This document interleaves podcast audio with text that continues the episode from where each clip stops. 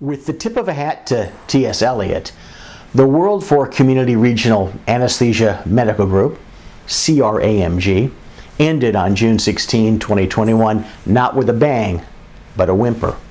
That's when the Fresno, California group of approximately 40 physicians and close to 40 CRNAs filed Chapter 11 bankruptcy after more than 20 years of providing services to community medical centers, three hospital campuses.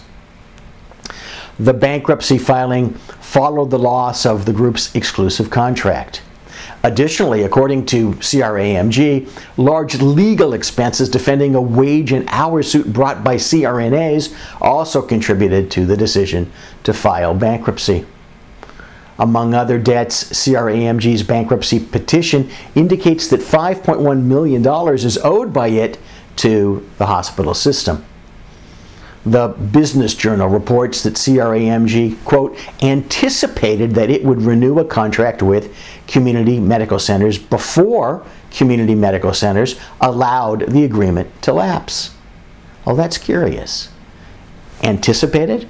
But oddly, the same newspaper also reports that community medical centers issued a request for proposal in advance of the expiration of CRAMG's exclusive contract and that CRAMG did not provide a response. Whatever the actual facts, the sad story provides some valuable takeaways for every physician, especially those who are medical group leaders. One, contractual relationships such as exclusive contracts come to an end, even those that have been renewed time and time and time again over the course of many decades. Two, if that's the only relationship you or your group has, then the reason for your group's business existence will be mooted. Three, a contract with a single system to provide services at multiple facilities does not spread your risk. In fact, it might increase your fragility. Four, don't believe that relationships between medical groups and hospitals are based on love. What have you done for me lately? Is the pertinent question. Demonstrate that.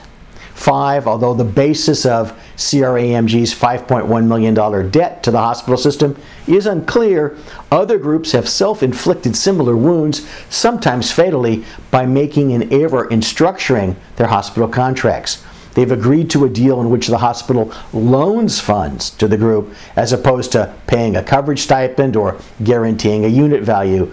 Loans are not stipends. Surprise, they have to be paid back. Well, or you have to declare bankruptcy.